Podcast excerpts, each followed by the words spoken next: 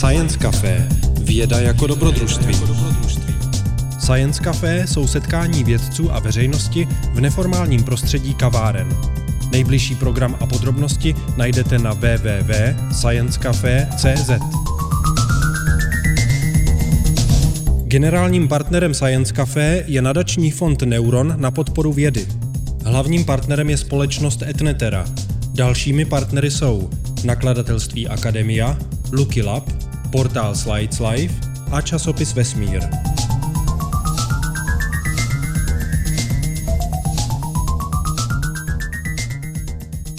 Milé dámy, pánové, studenti, kolegyně, kolegové, dobrý den nebo dobrý podvečer eh, v Kladně. Já jsem se, když jsem korespondoval s pořadateli tohohle Science Cafe, tak jsem se trošku divil, proč si vybrali nejnudnější ze všech témat, které lze nabídnout, zejména když je to pro širší veřejnost, kterou nemusí zrovna nějaké vybrané výzkumné programy zajímat, ale tak pořadatel je pán, tak eh, jsem se rozhodl, že jim vyhovím. Nemusíte s tím blikat, stačí to zhasnout. Eh, že jim, že jim vyhovím s tím, že jsem si tam pak eh, na závěr přidal něco za odměnu, že vydržíte ty výzkumné programy a že vás to nechá nahlédnout do kuchyně toho, jak se mozek a jak se poruchy chování a duševní poruchy studují, jak se ten výzkum dělá a k čemu to může být dobré.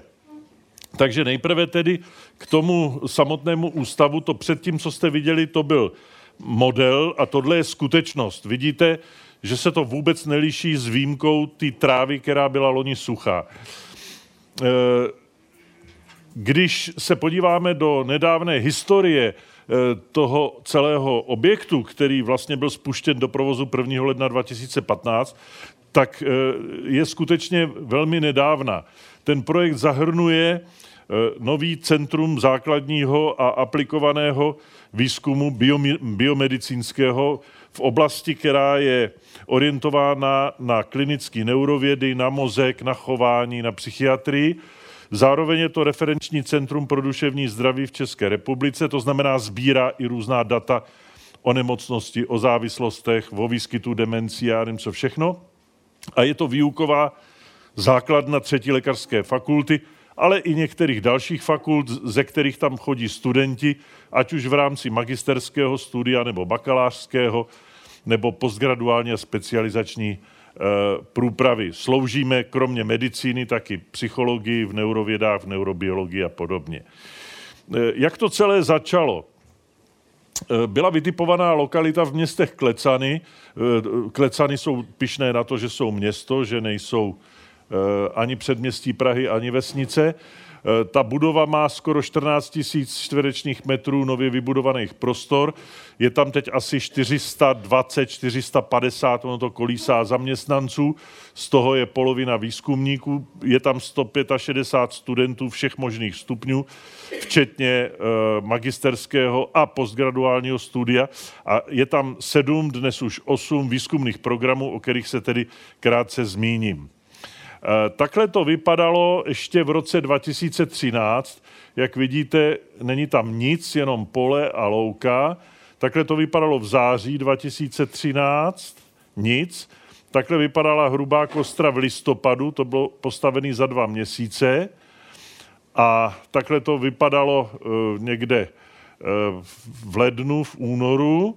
A, tak, a takhle to vypadalo Eh, na jaře příštího roku vidíte, že už tam začínají kvést eh, třešně nebo co to je a takhle to vypadalo v listopadu. Čili celá ta budova vznikla za jeden jediný rok od kopnutí do kolaudace, plus minus pár dní. Čili svým způsobem to byl stavebně zázrak a to, čeho jsme se my nejvíc obávali, že nebudou dodrženy termíny, že Eh, ta firma, která byla vybraná na základě ceny jako nejlevnější, to nezvládne. Všichni říkali, to je nesmysl, aby to postavili, tam se ušetřili obrovský peníze. Tak to všechno se ukázalo, že není pravda, ale eh, neštěstí a překážky přišly z úplně jiné oblasti, než z té, kde jsme čekali, totiž ze strany byrokracie, úředníků, předpisů.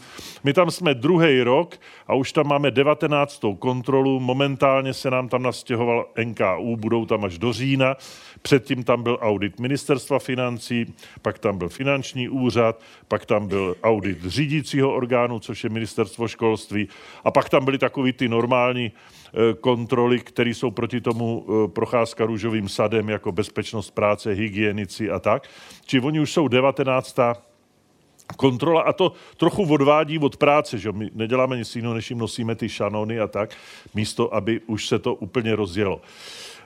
E, Tohle to bylo při zahájení, to je posluchárna zevnitř, a e, když jsme ten e, celý areál navrhli a stavěli, tak první, co bylo, že vzniknul určitý odpor ve městě Klecany, kde na web vyvěsili občani petici proti tomu, že nechtějí, aby jim ve městě chodili šílenci, eh, pedofilové, sexuální devianti, narkomani.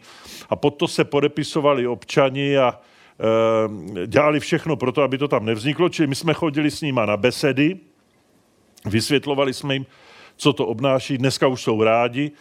Eh, dokonce jsme je přesvědčili, takže jsme tyhle ty protesty jako překonali, ale byly tam takové řeči jako takový krásný městečko a svažuje se do údolí Vltavy a oni nám sem postaví takový monstrum. Tak já strašně rád ukazuju tenhle ten obrázek, protože ten ukazuje urbanisticky, jak to do té krajiny zapadlo. Takže tohle to jsme my, což považuji za urbanisticky geniální, protože to je z těch pohledů srovnatelný s rodinnýma domkama, co jsou okolo, protože ono je to tak jako do svahu, tudíž to nikde nepře... A tohle to jsou developeři. Jo? Čili ať nám nikdo neříká, že my jsme postavili monstrum. A teď to všichni vědí, tak jsou sticha.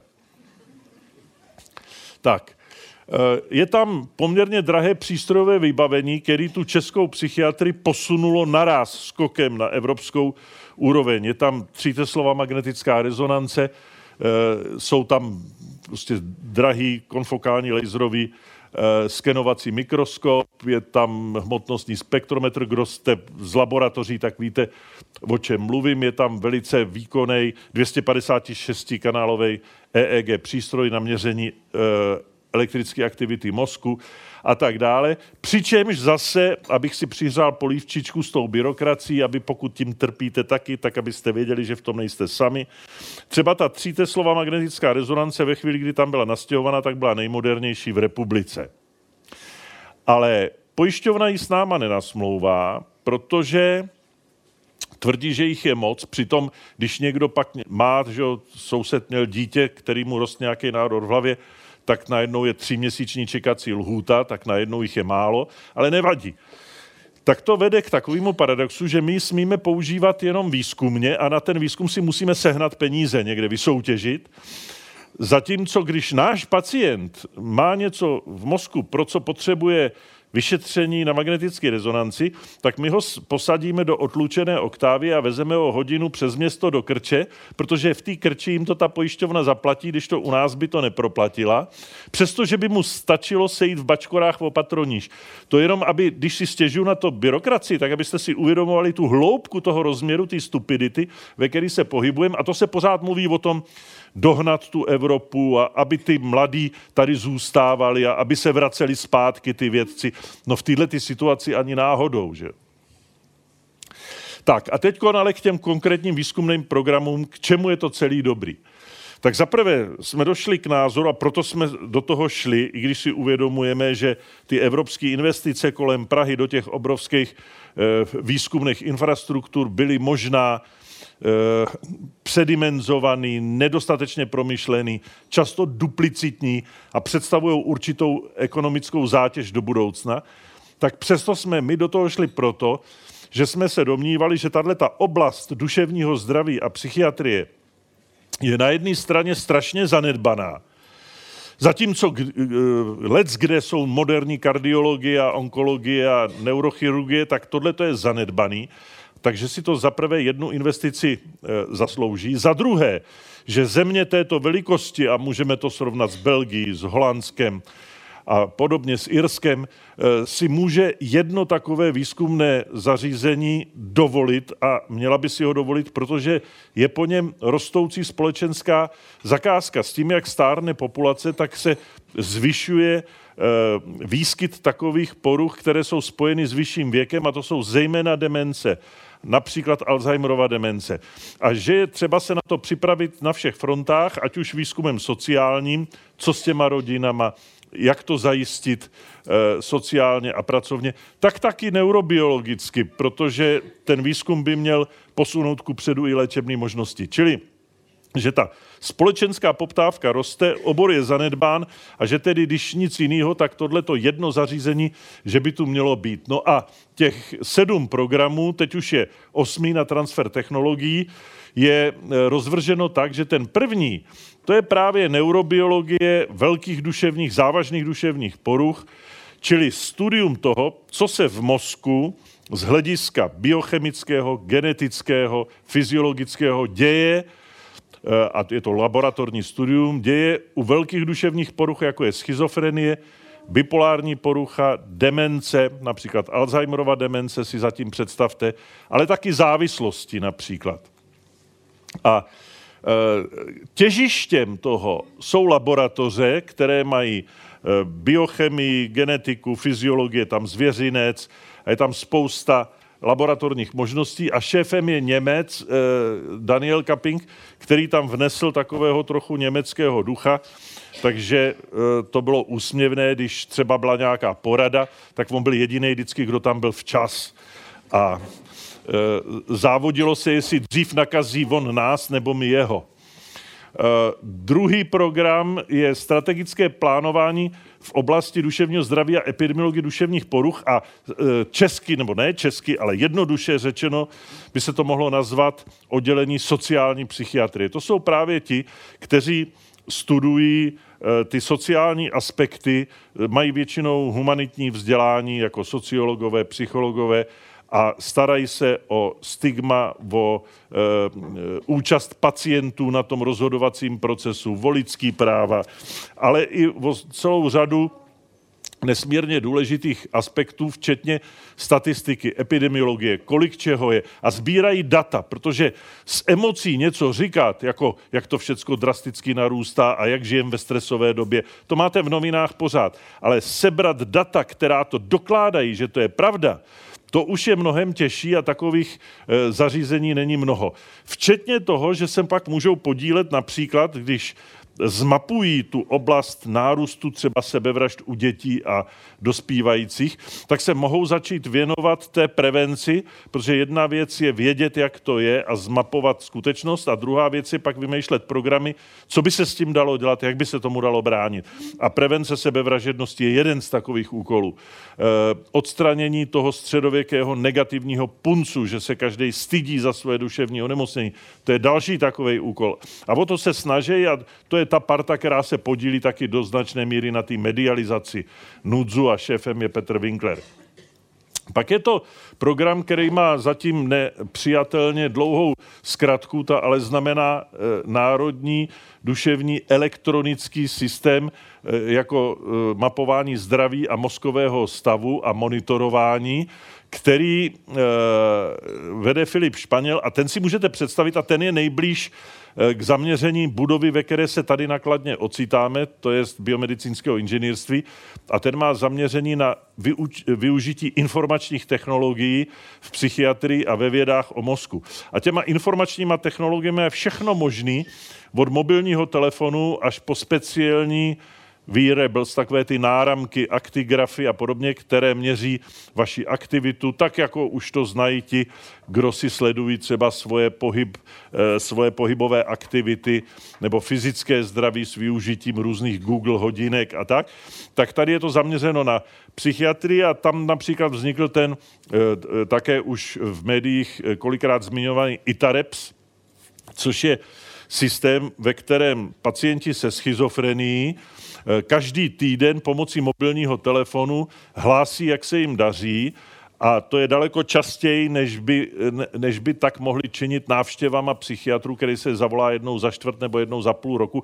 Když to takhle, oni každý týden mají takovou kartičku, tam mají deset otázek a na ty otázky odpovídají 0, 1, 2, třeba já nevím, jak v noci spíte, dobře, 0, eh, budím se, 1, 2, špatně, eh, tak to mají takhle nadefinováno a vlastně pošlou jenom 10 čísel jako sms do systému, který sleduje, jak si stojí a ve chvíli, kdy zjistí, že se začínají horšit, tak vyšle e-mailovou zprávu jejich lékaři, říkají, eh, pane doktore, podívejte se na Frantu v opičku, zdá se, že se horší, to zjistí ten systém sám, zavolejte si ho. A pan doktor, když spolupracuje s tím systémem, tak si ho zavolá, zeptá se ho po telefonu, co se děje, pozve ho, ať třeba přijde dřív, změní medikaci, třeba trošku zvýší léky, když mu je líp, tak mu je zase sníží, ale prostě reaguje na tu situaci, nebo s ním promluví aspoň. A ukázalo se, že když porovnáte dobu, eh, po kterou ti pacienti jsou v tomhle systému a posílají ty SMSky, se stejně dlouhou dobou předtím, než v tom systému byli, a takovou studii ten doktor Španěl, který tady je eh, napsaný, udělal, když v tom byl někdo rok, tak to vzal rok zpátky. Když v tom byl někdo tři roky, tak vzal tři roky zpátky. Takový zrcadlový design. Tak zjistí, když porovná ta období, že oproti té době, kdy v tom ti pacienti nebyli, tak v té době, kdy v tom jsou, jim klesla hospitalizovanost o 70% Což je jako strašně moc. A když z toho vzal jenom ty, který nevynechávají a posílají to poctivě každý týden, tak klesla o 100 a když uvážíte, že v celém tom systému jsou nejdražší ty hotelové služby, tak to znamená obrovskou úsporu, protože e, třeba u nás, řekněme, ten jeden ošetřovací den, jenom tak pro zajímavost poznámka pod čarou, neberte mě za slovo, je to plus minus pár desítek korun, stojí se vším všudy ten pacient na jeden den, řekněme 1300 korun. Z toho 650 korun jsou léky a zbytek těch 1240 jsou ty hotelové služby. To prádlo, teplo, vodné, stočné, jídlo, snídaně, obědy, večeře, svačiny, sestry. Čili ten hotel stojí e, drtivou většinu těch nákladů, ty léky stojí míň. No a tenhle ten systém e, se nerozšířil jenom proto, že ho pojišťovna odmítá proplatit. Protože říká proč. A tam by nešlo o to, jako platit nějaký sumy Eh, těm doktorům nebo někomu, ale jenom tu režii eh, zaplatit ty SMSky, to zase není tolik, a nějakou minimální eh, motivací asi jako je pár bodů u pojišťovny udržovat ty doktory, aby nešvindlovali, protože druhá, a to je smutnější věc, kterou ten pan doktor, když tu studii dělal, na tu měl sponzory. To, že to vůbec víme, takže jsme to mohli udělat, tak to je proto, že na to sehnal na první léta sponzory. Sponzoři došli a teď šlo o to, to dostat do, eh, do praxe, no a to nebude, to se počkáš, to zas vymyslej někde holanděni nebo Japonci nebo někdo. Tak eh, když to dělal, tak přišel na velmi nemilou věc, že předpoklad byl, že ti pacienti schizofrení v tom těžkém stavu nebudou spolupracovat, že na to budou kašlat, že je to nebude zajímat a že nebudou ukáznění v tom posílání těch sms. To se ukázalo překvapivě, že zdaleka není pravda, že ti pacienti mají zájem a baví je to a mají pocit, že se konečně o ně ten systém zajímá. Ale kdo na to začal kašlat, byli ty doktoři. A to je smutnější. Jo? Ty, kteří dostávali ty SMSky, tak na to nedostatečně reagovali, nedostatečně si je zvali a když pak úspěšnost toho systému začala klesat, tak on zjistil, že to je klesající spoluprací, avšak nikoli v pacientů, nejbrž těch doktorů. No a tohle to se mělo zlepšit a zatím se to nezlepšilo a pan doktor si někde tu a tam pustil pusu na špacír, takže ho v té pojišťovně už nemají rádi a tuplem mu to nedají.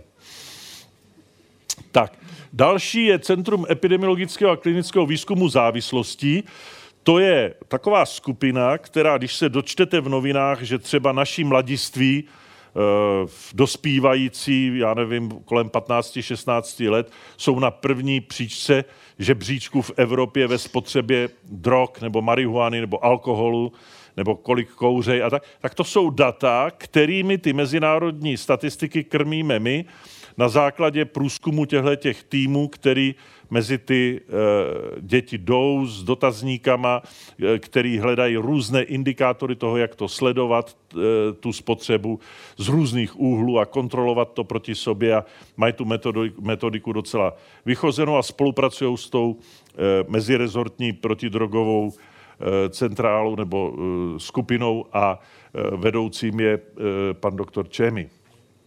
Další, pátý výzkumný program je Eh, zaměřen na výzkum spánku, čili jinými slovy je to spánková laboratoř, kam si můžete jít lehnout, oni vás obalí takovými dráty, jako mě tady eh, kolegové obalili teď eh, různé snímače, mikrofony, chrápání, detektor kyslíku, prokrvení, protože když chrápete a zapadá vám jazyk, tak nedýcháte, tím se vám neokysličuje krev a to se dá změřit eh, minimální EKG, EEG, eh, e které zase zjišťuje, v jaké fázi toho spánku jste a takhle vás obalí, nechají vás tam vyspat a ráno to pak vyhodnotí a vznikne somnogram a na základě toho se zmapuje porucha proč nespíte, jakého typu je ta nespavost, jestli je na pozadí neurologická eh, porucha, nebo nějaká orl, nebo plicní, nebo psychiatrická. A podle toho se pak nastaví dál léčba. Další, co je cirkadiální rytmy, ukazuje se, že některé poruchy, a to ještě pak uvidíme v té druhé části, souvisejí i s biologickými rytmy, které probíhají v našem těle a může se stát, že se ty rytmy, a týkají se například, abyste si to představili, hladin hormonů, tělesné teploty a různých funkcí, pulzu, tlaku, takže se ty rytmy rozhasí, desynchronizují a to souvisí s některými psychiatrickými poruchami, a jejich synchronizací těch rytmů lze e, nepřímo ovlivňovat příznivě i ty poruchy, tak tomu se věnuje ta laboratoř poruch spánku a cirkadiální rytmicity. Cirkadiální je od cirkadiem zhruba den, čili je to ta rytmicita eh, těch 24 hodinových rytmů, z nichž ten hlavní je spánek bdění. Pak jsou rytmy delší, sezónní nebo měsíční, jako menstruační cyklus, anebo ještě mnohem kratší, vteřinový, minutový, jako je puls, dýchání a podobně. Eh, další program je aplikovaná elektrofyziologie mozku, jejím šéfem je Martin Brunovský a ta se snaží mapovat elektrický prostor mozku, tak jako máte komputerovou tomografii, CT nebo magnetickou rezonanci, tak můžete s využitím současné techniky, včetně výpočetní, zrekonstruovat i trojdimenzionální elektrický prostor, včetně zdrojů těch aktivit, co se kde děje.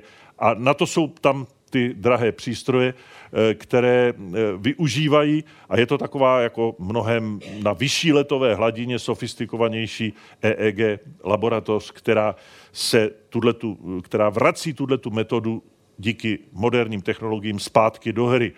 No a poslední, nebo předposlední program je klinický výzkum a pod tím si můžete představit oddělení s pacienty, kde je 51 lůžek, čtyři denní stacionáře, pět ambulancí, e, Alzheimerovské centrum a e, svým způsobem tam patří e, i ta spánková laboratoř, ta její lůžková část, to se prolíná a šéfem je primář pan profesor Moore. No a pak je ještě osmý program, který tady teď není, protože ten vzniknul úplně nedávno, není ještě úplně schválený nebo zakreditovaný, a ten je na transfer technologií. A ten propojuje tyhle ty věci s laboratořemi a s nějakými externími firmami, které se technologiemi zabývají. Tohle je ukázka právě takového mapování elektrické aktivity mozku, kde ty barvy re, e, reprezentují různé parametry, které si můžete nastavovat, jako jsou různá frekvenční eh, pásma nebo nálože eh, při té frekvenční analýze mozku a podobně. Eh, dokonce, a teď to můžete mapovat při různých stavech, při podání ketaminu, při podá, nebo při různých diagnostických okruzích, jako je schizofrenie, a podobně. A můžete dokonce na základě, a to je jeden z takových originálních příspěvků naší laboratoře eh, v evropském měřítku, eh, tak na základě těchto vyšetření můžete do určité míry předpovídat, jak některé léky budou u toho, kterého pacienta fungovat a jestli budou fungovat anebo nebudou fungovat. Doba nástupu účinku například antidepresiv je zhruba až tři neděle.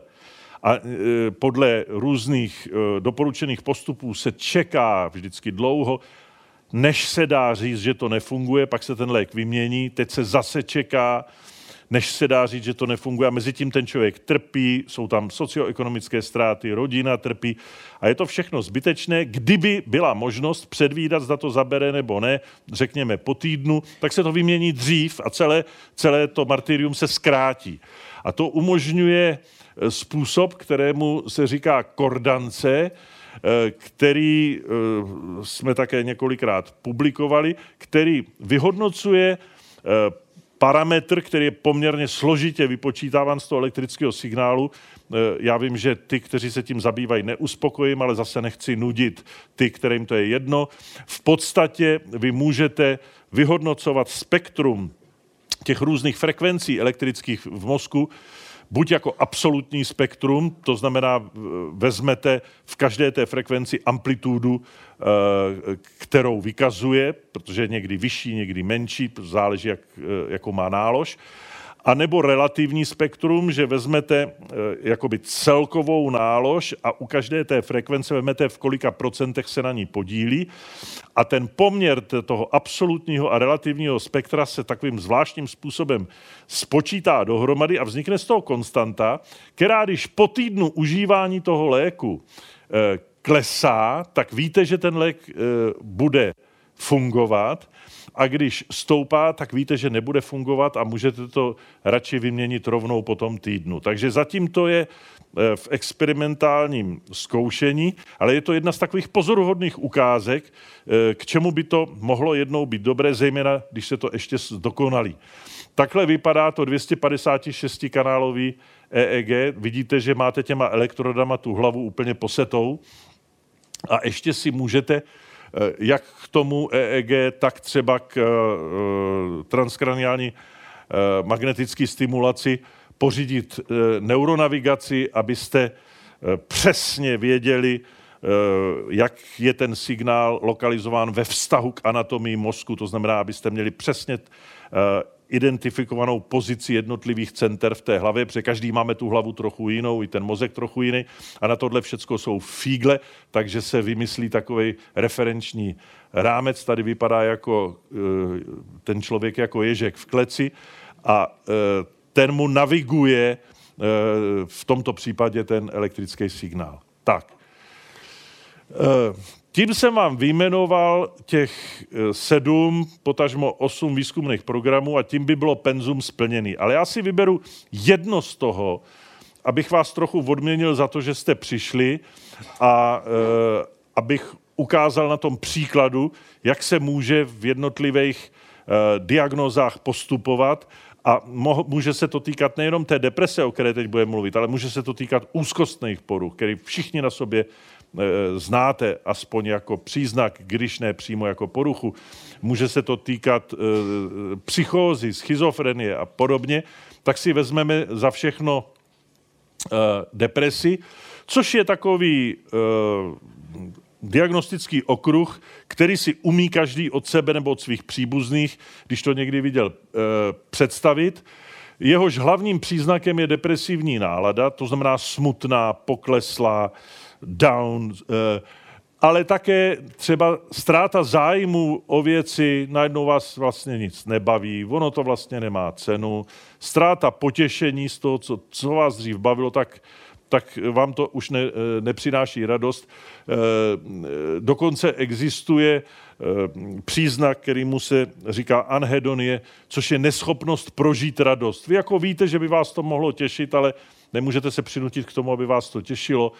Eh, můžete trpět nespavostí nebo naopak nadměrnou spavostí. To není zas takový protiklad, protože nespavost je eh, ta negativní porucha spánku, která se vyskytuje při některých duševních poruchách, zatímco ta nadměrná spavost, to je u jednoho specifického typu deprese v popředí a připomíná to něco jako hibernaci u, u medvědů, u těch zvířat se zimním spánkem, kdy vás prostě nic nebaví, zalezli byste, nejradši byste vůbec z té postele nevylezli.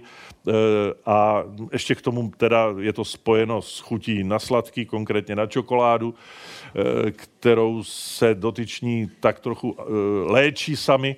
Pak je to extrémní únava, ztráta energie, pocity nepřiměřené viny, ty mohou nabít až bludného rozměru. Jsme měli pacienta, který mě vykládal, že zavraždil maminku, tak jsem se ho ptal, jak to udělal a on říká, no, ona v zimě chtěla, abych jí ráno skočil pro mlíko a pro housky do krámu a mně se nechtělo vylíst venku vošklivo, tak jsem nikam nešel, ona se naštvala, vzala si kabát a Šla nakoupit, když se vracela, tak na náledí uklouzla, zlomila si krček, dostala se do nemocnice, tam dostala zápal plic a na ten umřela. A takhle jsem zabil maminku.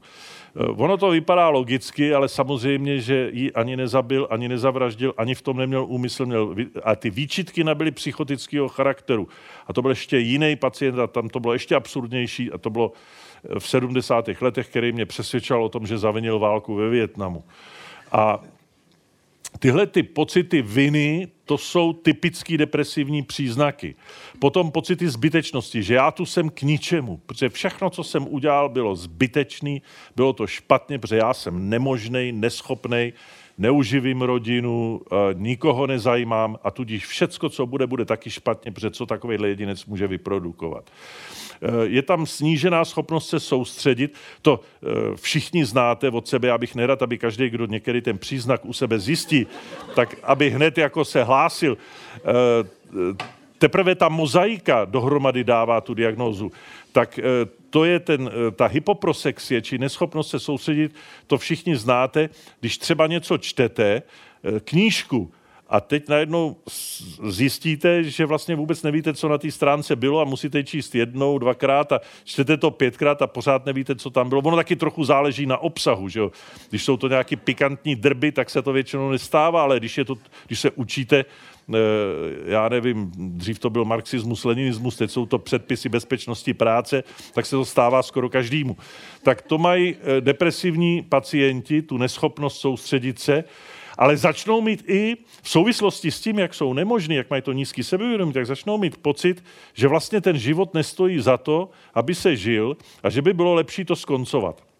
Ve chvíli, kdy na to začnou myslet, tak jsou to suicidální myšlenky. Ve chvíli, kdy začnou už promýšlet, jak by to udělali, tak už jsou to suicidální tendence a ve chvíli, kdy se o to pokusí, tak jsou to suicidální pokusy. A ty jsou zase dvojího typu, úspěšný a neúspěšný. Úspěšný jsou dokonaný sebevraždy a neúspěšný jsou pokusy. A to jsou příznaky deprese. A pozor, sebevražda činí z deprese smrtelné onemocnění. To je vlastně smrtelný příznak této choroby. Jo? To je naše varianta, já nevím, eh, smrtelnosti maligních onemocnění v onkologii.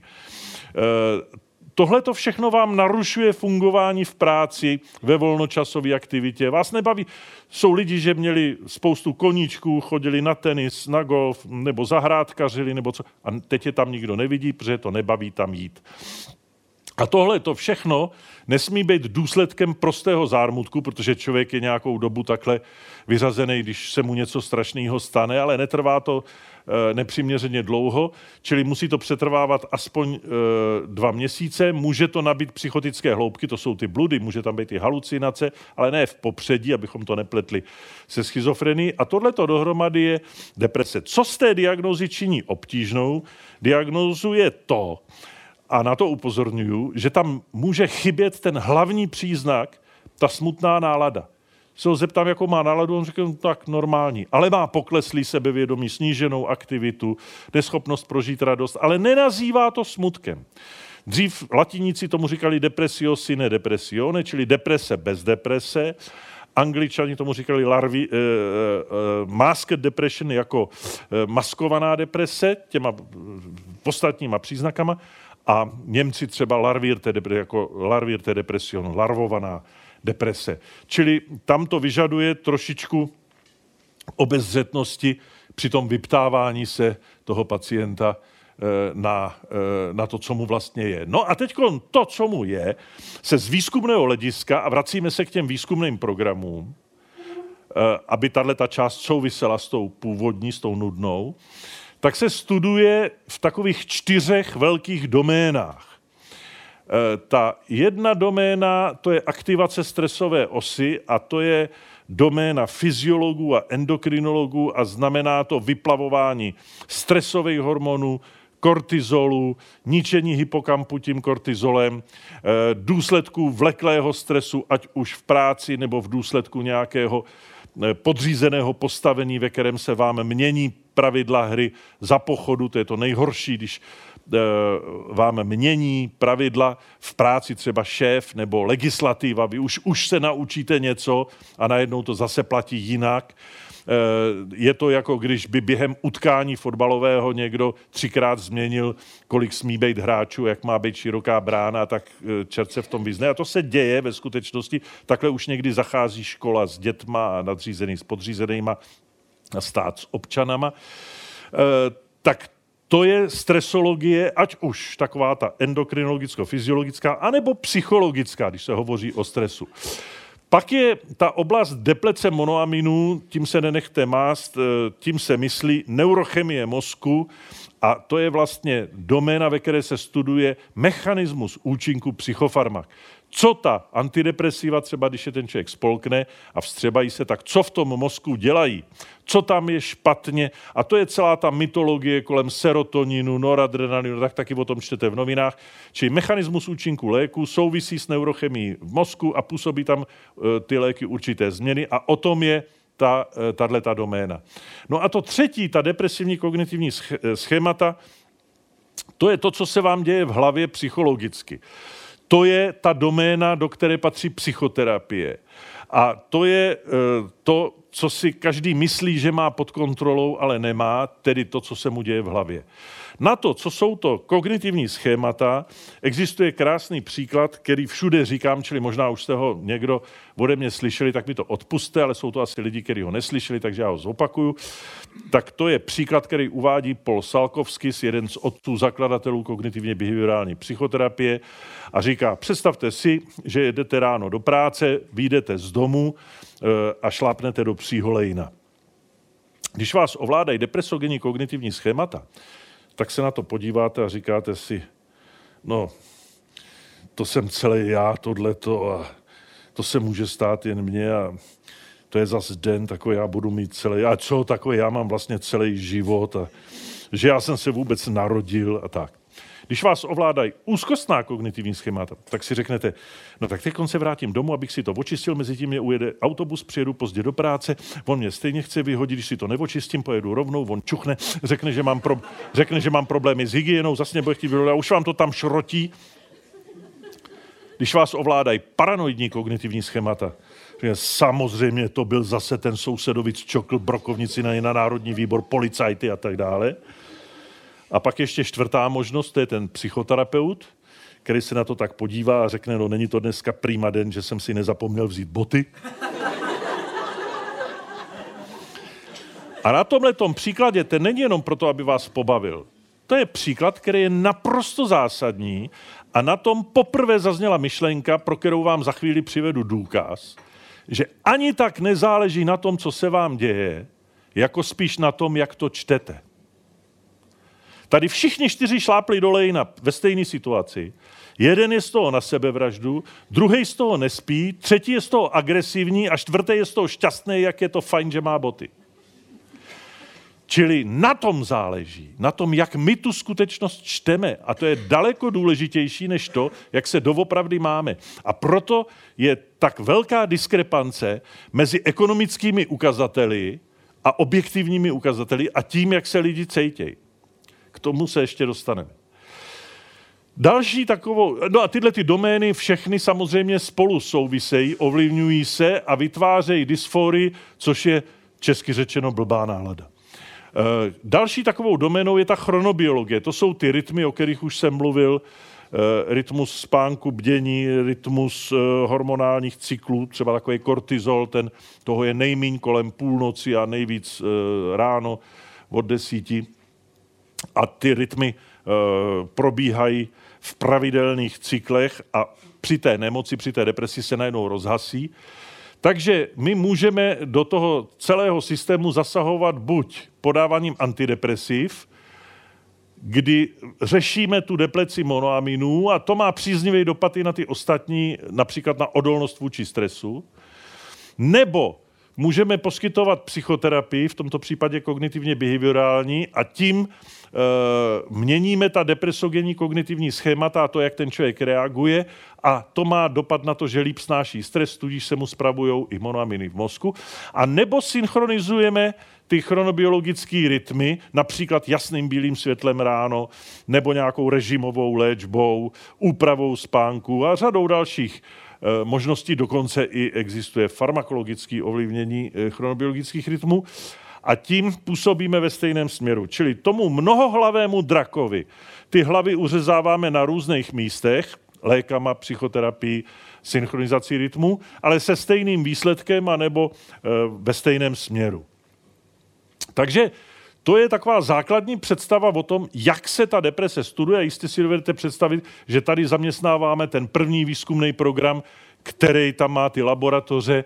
Tady zaměstnáváme e, laboratoře fyziologické, tady zaměstnáváme ty ele- elektroencefalografisty a ty spánkové laboratoře, tady zaměstnáváme psychoterapeuty, psychologi, čili každý ten, a do všeho můžou přijít trochu ty technologie, čili každý ten e, Eh, výzkumný program, o kterým jsem tu mluvil, může na tomhle problému předvádět svoje a je zapotřebí, aby to někdo držel trošku dohromady a určoval takovéto zastřešení, ten společný jmenovatel a ten deštník, kterým je vlastně celý ten neurobehaviorální výzkum. A tohle to všechno se odehrává na genetickém základě. A to je strašně zajímavé, tady malinká odbočka. Vy si možná někdy kladete otázku, do jaké míry tyhle ty poruchy jsou získaný výchovou, tím, že se vám něco špatného stane, do jaké míry jsou vrozený, kde se to vezme, že prostě náš kluk, tak mu to všechno šlo a sami jedničky a tenis a kytara a tak pak to pověsil na hřebík, zavíral se do pokojíku a pokusil se e, spáchat sebevraždu. Tak si kladete otázku, kde je ta vina. Na to je zase celá dvouhodinová přednáška, ale jenom pro přiblížení. Vztah mezi gény a prostředím je dneska studován dohromady, komplementárně, protože když se hledali genetické příčiny duševních poruch, nenašlo se prakticky nic.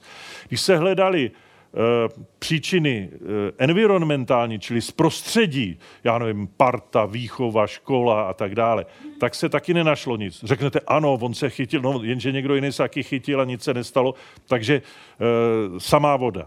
Ale když se to začalo počítat dohromady a na tom se podílel tenhle ten člověk, který se jmenuje Avšalom Kaspi a u něj dokonce je jeden Čech, který se jmenuje Rudolf Uher, který je světoznámý, tak přišli na to, že když si vezmou gen pro něco, co je podezřelý, že to souvisí s náladou, to je v tomto případě gen pro serotoninový transportér. To je e, bílkovina, která, když se vyleje serotonin do centrální štěrbiny mezi dvěma neuronama, tak ho tahá zpátky do toho zakončení, aby tu štěrbinu vyčistila, aby tam tudy mohl přijít, přejít, projít další signál. Tak si řekli, ten serotonin s tím souvisí, tak pojďme se podívat, jak je to e, mezi tím génem a tou chorobou. Tak když sledovali e, polymorfismus tohohle génu, to znamená, on má různé typy vy můžete po mamince zdědit, já teď to budu říkat tak, aby to bylo srozumitelné, krátkou verzi, po tatínkovi dlouhou verzi, takže vy jste smíchaný, máte jednu alelu krátkou, jednu dlouhou, nebo zdědíte po obou krátkou, nebo po obou dlouhou. Takže by se to mělo lišit ve výskytu deprese u vás, kdyby ten gen souvisel s depresí. No a ono se zdá, že to nesouvisí. A řeknete si, dobře, tak, tak asi se vám musí něco v životě stát. Musí vás vyhodit z práce, přijít eh, o nějakého blížního, někdo blízký vám umře, eh, nebo vás opustí, nebo vám vyhoří dům, nebo něco. A tam je taky samá voda. A tak tyhle ty uh, hoši udělali studii, a to je její citace, kde vzali obrovské množství lidí, já byly to stovky lidí, u kterých zmapovali ten gen, čili zmapovali, jestli jsou nositeli krátký, krátký, krátký, dlouhý, anebo dlouhý, dlouhý, verze toho génu pro ten transportér. A zároveň se podívali, co se jim mezi 21. a 26. rokem věku stalo. A, je, a jsou tam vyjmenované všechny uh, kruté události, které se můžou člověku stát a který jsou relevantní k tomu, bylo jich asi 14, právě to, že vám, já nevím, zemře třeba dítě, to je strašný pro matku, nebo že, že vás vyhodí z práce a žádnou neseženete v tom kraji, nebo něco takového. Ty uh, události byly odstupňované a taky u někoho se vyskytla jenom jedna, u, někoho dvě, tři, čtyři a více. A teď takhle zmapovanou populaci těch lidí vzali a podívali se, když, je, když jim bylo 620, tak kolik z nich v těch 620 trpí klinickou depresí, kterou měli nadefinovanou. No a zjistili, že ty, který mají v té genetické výbavě tu krátkou verzi, aspoň jednu, anebo obě, tak trpí tou depresí, když zažili čtyři tyhle ty události, ve 33%. 33% z nich má těžkou klinickou depresi. Když vzali ty, kteří tam tu krátkou verzi nemají a mají jenom dlouhý verze, tak po stejně těžkých čtyř událostech měli depresi jenom v 17%. O tom je ta práce. A ta říká tedy, ty geny tu chorobu nevytvářejí, ale vytvářejí nebo utvářejí schopnost, s jakou my zvládáme životní rány. Eh, takže na jednu stranu můžeme říct, genetický to není, protože 7 60% jich stejně tu depresi nemělo, i když mělo těžký život. No jo, to je sice pravda, ale když to povotočíme, tak jako ty, kteří měli ty gény, tak měli to riziko dvakrát tak velký. Ty to měli ve 33% a ty, co neměli ty gény, tak eh, ty, ty, ty nedostatky, tak jenom v 17%. A 17 nebo 33, to je skoro dvakrát tolik, to je teda secakra velký rozdíl. Čili mezi gény a e, duševní poruchou, v tomto případě depresí, je asi takový vztah, jako mezi tělesnou výškou a schopností hrát košíkovou. Jo? To, že, že je někdo dlouhý, ještě neznamená, že bude v té košíkové, může být nemotorný, slepej, e, neumí driblovat, e, čili stejně je nepoužitelný. Když je někdo menší, tak naopak může být mrštný, rychle běhat, dobře střílet, ale statisticky žádné basketbalové mužstvo úspěšné není složeno z trpaslíků. Čili eh, ta výška s tím souvisí, ale ta e, determinovanost není lineární, není jednoznačná a takhle je to mezi gény a prostředím. Tak to je jenom vy, vysvětlení k této citaci, která byla ze Science. A že to s gény souvisí, i taková věc, jako je psychika, a že to s nima souvisí hodně, to vidíte na jednom takovém příkladu pro zpestření, jako je rodina Ernsta Hemingway. Všichni znáte slavný spisovatel Ernst Hemingway, eh, komu zvoní hrana eh, Stařec a moře a, eh, a podobně. Ten se zastřelil v roce 61 na Kubě, spáchal sebevraždu. Tady to je tohleto páže, to je Ernst Hemingway. To je jejich rodinná fotografie. Jeho otec Clarence, to je tenhle ten, spáchal sebevraždu zastřelením, tedy stejným způsobem, což už se méně ví, už v roce 28. Eh, jeho sestra Uršula spolikala prášky a zemřela předávkováním v roce 660. Jeho bratr Lester, který na této fotce není, se zastřelil v roce 82. A jeho vnučka Margo spolichala prášky a spáchala sebe. Či v jedné nepříliš velké rodině máte jeden dva, tři, čtyři nebo pět lidí, prostě, který spáchali sebe. A to už není náhoda. A to je to, že prostě jejich genetická výbava je činila méně odolnými pro to, co se jim dělo, bez ohledu na to, že žili všichni v jiném prostředí posléze. Že to dětství sdílíte s těma sourozencema, ale pak jednoho to vyplivne do Francie, druhého na Kubu, třetího do Ameriky a stejně spáchají sebevraždu. Tak. A tahle ta dvojí kvantifikace ukazuje na to, co ty gény v naší povaze mohou ovlivňovat, co nás činí více nebo méně zranitelnými vůči tomu, jak nám jde život. No zdá se, že je to eh, to, co Eysenck nazývá neuroticismem a pod tím pojmem neuroticismus si tady zvolme zcela triviálně takovou tautologickou definici, že to je výsledek skóre v Eysenckovým dotazníku na neuroticismus a tím z toho budeme nejrychleji z lesa venku. jakýsi Kendall před 12 lety v americkém psychiatrickém časopise publikoval úžasnou práci, která tohleto krásně ukazuje.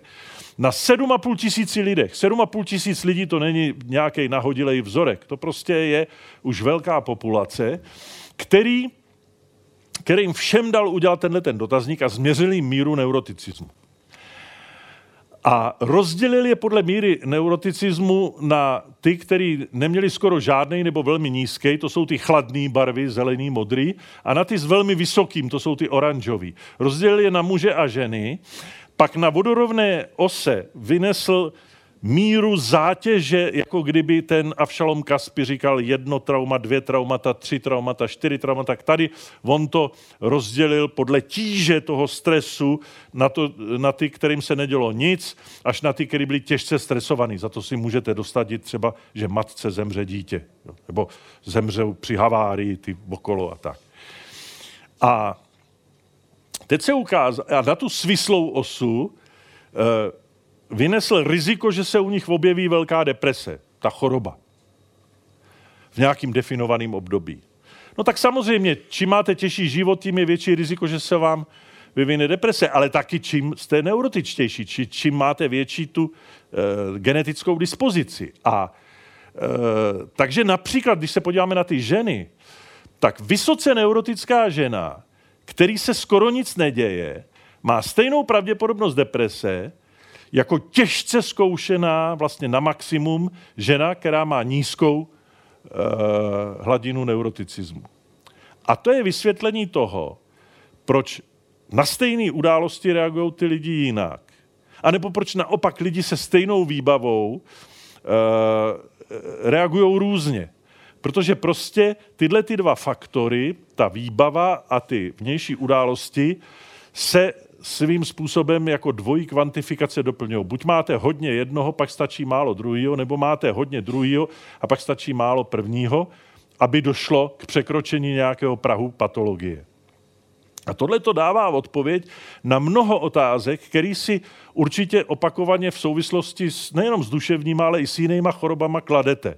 Jo, proč jeden se přežírá a, eh, a kouří a pije a eh, umře ve 110 eh, při práci v lomu, zatímco druhý žije spořádaně, v životě neměla cigaretu v puse a umře na rakovinu plic. To jsou extrémní výjimky, které potvrzují pravidlo, že kouření a přejídání je škodlivé, ale ukazují zároveň, že u těch systémových chorob a duševní mezi ně patří, to je prostě složitější.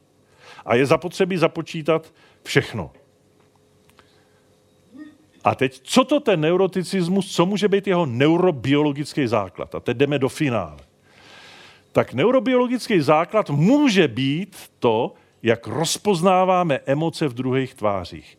Jak my čteme svět, ve kterém se pohybujeme, to má obrovský vliv na to, jak se v tom světě cítíme. My to celý můžeme vnímat jako ten, co je rád, že má boty, anebo naopak jako ten, co jako bude mít takový celý život.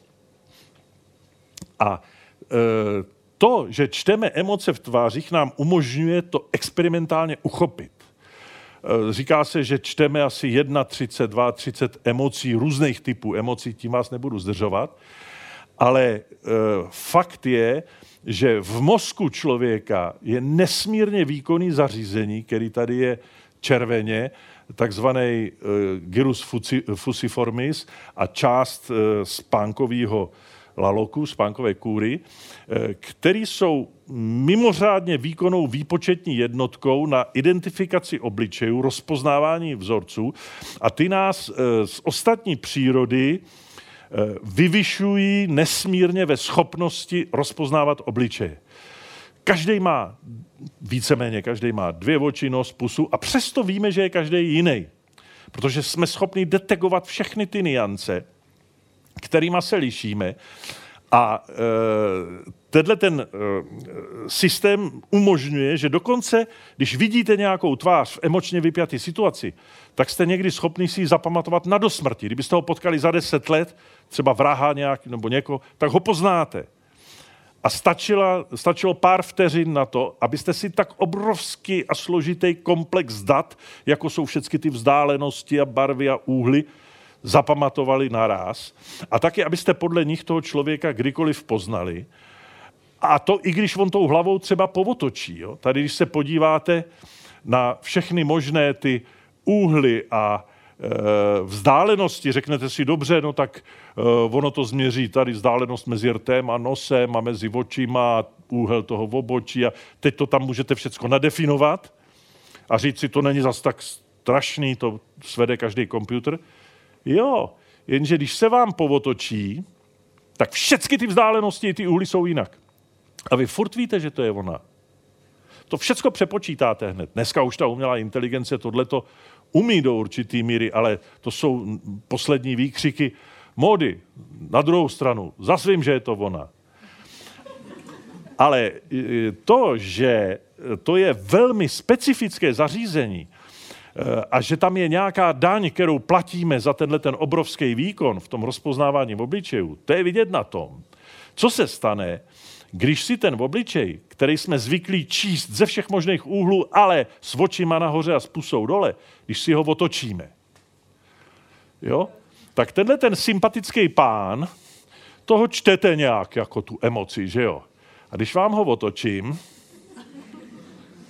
tak vidíte, že jste ji četli úplně špatně, protože to už bylo moc. Jo? E, zároveň to vede k určitý druhový specificitě, takže my poznáme, jestli sousedka je sympatická nebo ne, ale u psa už to nepoznáme. Jo.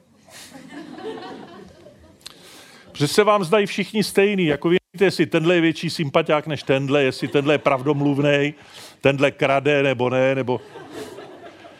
Zatímco u lidí vám to ten čuchometr nějak jako říká, tak u nich ne. Ale to je nejenom specificita druhová, ale ona je i rasová. A teď Eh, odpustme pauzu v politické korektnosti. Jo? Eh, když se podíváte, eh, snažíte se odpovědět na ty otázky, nejvíce mi líbí, kdo z nich je učitel.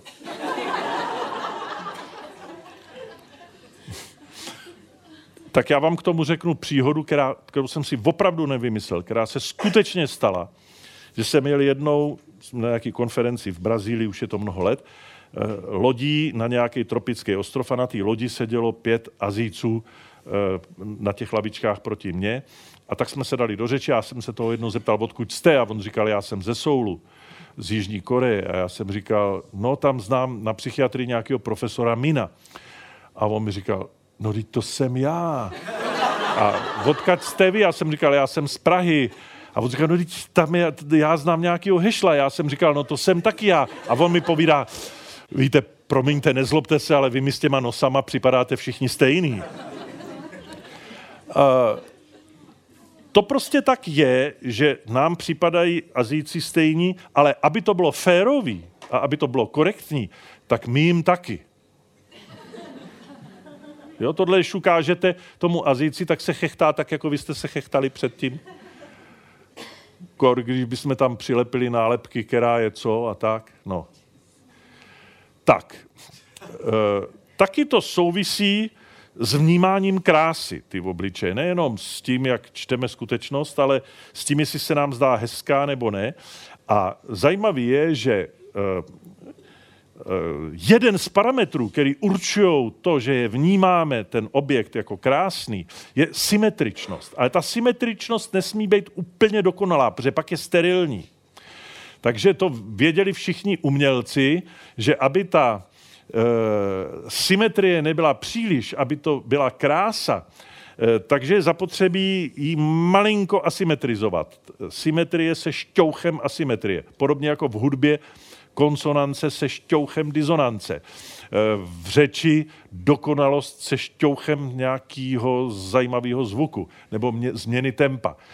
Ale v zásadě symetrie evolučně signalizuje okolí zdraví a harmonii a do určitý míry fitness, bezpečí, takže s takovou samicí ano, protože ta, ta je zřejmě v pořádku, Kdežto, jo, tohle to je ukázka toho, jak ty e, obličeje jsou asymetrický ve skutečnosti, že jo, tohle je z jedných půlek, to je z druhých půlek, čili nikdo nejsme úplně symetrický a ti umělci to věděli a dokonce věděli, že ten zlatý řez je ideální pro pro tu krásu.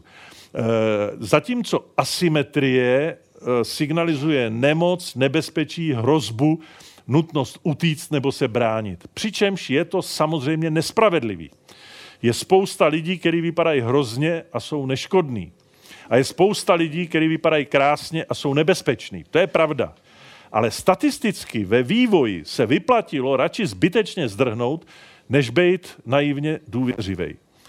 To, to stigma té ošklivosti mělo evolučně pozitivní vliv na přežití. A dokonce dneska, a teď se vracím zpátky k těm genům, už odborníci umějí jenom z genů, jenom z DNA, eh, lokalizovat obličej nositele toho genu, který mají jenom z nějakého výtěru z pusy, eh, na ose maskulinita, femininita a eh, eurokavkazský původ a africký původ. A na, na těchto těch škálách, tady je vidíte znázorněný, dokážou zhruba tu... Po... Takže ta doba, kdyby někdo z genu dokázal rekonstruovat obličej jeho nositele, ta možná není tak úplně daleko, i když pořád je to ještě hudba budoucnosti a můžete si představit, že kdyby tohle dokázali, tak na základě nějakých zbytků tamhle Karla IV. nebo z doby, kdy se ještě nepohřbívalo, by najednou byl někdo schopný udělat portrét toho, jak doopravdy vypadal. Ale nepředbíhejme. Uh, tohle je dole citace práce, kterou abyste věděli, že jsem si to nevymyslel. Uh, to, jak rozpoznáváme výrazy tváře, se mezi kulturami, jak už jsme si řekli, liší. Takže například západní kultura, to jsme my, skenuje, když se sleduje, na co vlastně, když vidíte v obličeji, na co koukáte, jak dlouho, tak skenuje celý obličej a má tendenci číst hlavně pusu a tu emoci interpretovat jako strach a zhnusení, častěji než Azíci, který čtou hlavně oči a tu emoci stejnou interpretují spíš jako překvapení a zhnusení, než jako e, hněv. A to, že to přece jenom takhle nějak bude, o tom svědčí i ty emotikony, které si lidi pouštějí, posílají v SMS-kách, v mobilních telefonech, kdy v Evropě a na západě vůbec třeba to, že jako smajlík je tohle, že jste smutný je tohle, že jste překvapený je tohle, to Azíci si posílají stejné SMSky, ale šťastný je tohle, smutný je tohle. A s čím to souvisí? No s tímhle, tohle je pusa, když to tohle jsou oči. Tak a teď zpět k výzkumným programům, abychom to zase příliš neodlehčili. Dneska se těchto těch všech znalostí využívá k jakému si barometru emocí testované osoby. Totiž, že se vezme nějaká typická emoce, tady vidíte, vyděšená, zlostnej, zhnusený.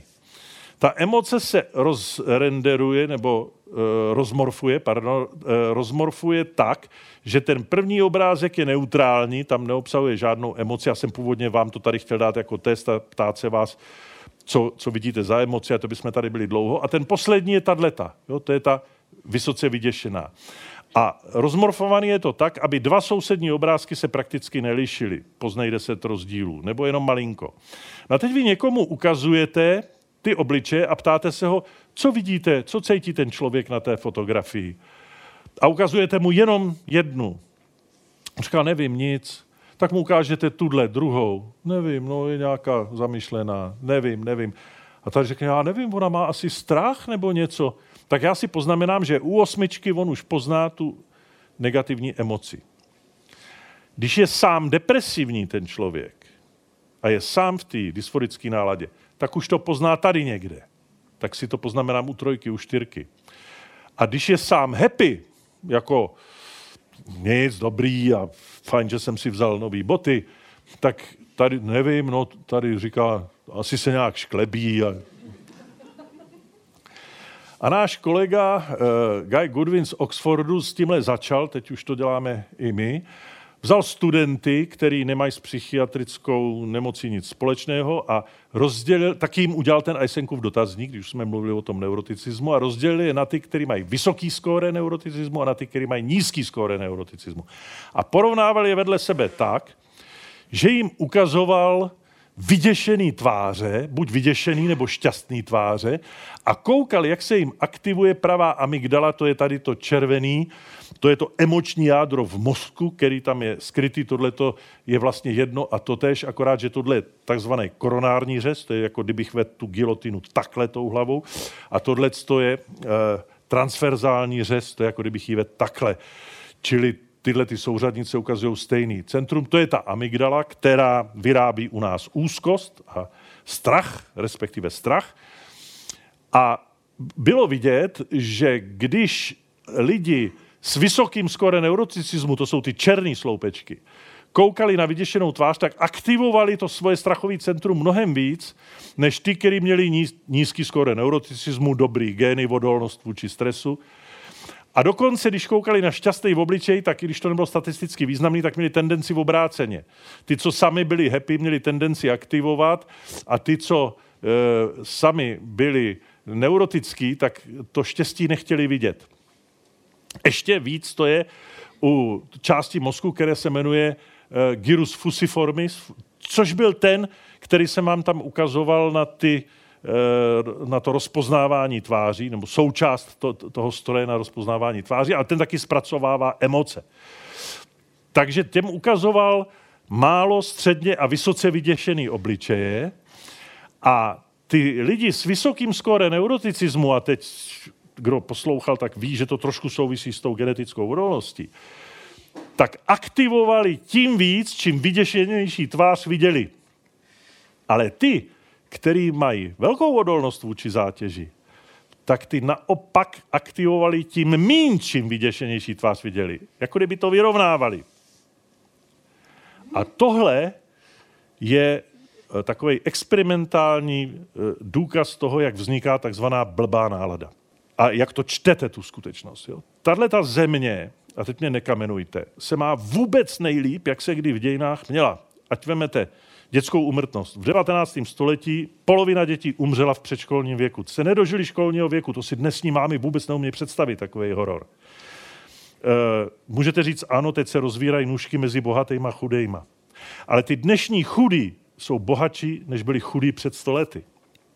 Teď si vezmete, jak dlouho musíte pracovat, já nevím, na 10 deka kafe, na bochník chleba se podívejte, jak dlouho museli pracovat lidi v 19. století. Prostě, ať vezmete jakýkoliv parametr, kromě subjektivního štěstí, tak se na to máme, tak se máme nejlíp, jak jsme se kdy měli v dějinách. 50 let nebyli, 70 let nebyla válka tady a tak dále. A přesto, kdybyste šli do hospody čtvrtý cenové kategorie a tam tohle to řekli, tak pak eh, na té chirurgii neříkejte, že vám to říkal Hešl v Kladně na přednášce. Protože když jsem nasraný, tak mě nikdo nebude říkat, že se mám dobře. Jo? Ale ono to platí i v obráceně. Když se mám dobře a jsem happy a jdem na golf, tak mě nikdo nebude říkat, že má nějaký starosti. Mě to nezajímá. V obojí je špatně. Tak. A na závěr, já už vás nechci nudit, abyste viděli, že to trošku souvisí i s vysokou politikou, tak tohle je Obama unavený, to je Obama normální, to je Obama zklamaný, to je Obama šťastný, to je Obama zamyšlený, nazlobený a smutný. A tohle to je ve stejných emocích jeho ruský protějšek.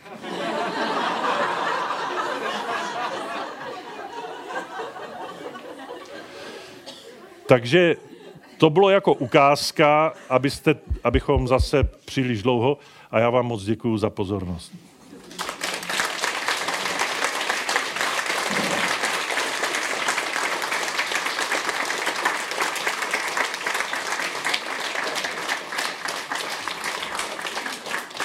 Tak, uh, halo, halo. Jo, tak ještě jednou moc děkujeme za přednášku a teďka je prostor pro vaše otázky. Um, jenom vás poprosíme, eh, když se přihlásíte, tak k vám dopoutuje mikrofon, jestli byste mohli otázky klást na ten, na ten mikrofon. Tak, prostor je otevřený. Tak, tamhle je první dotaz.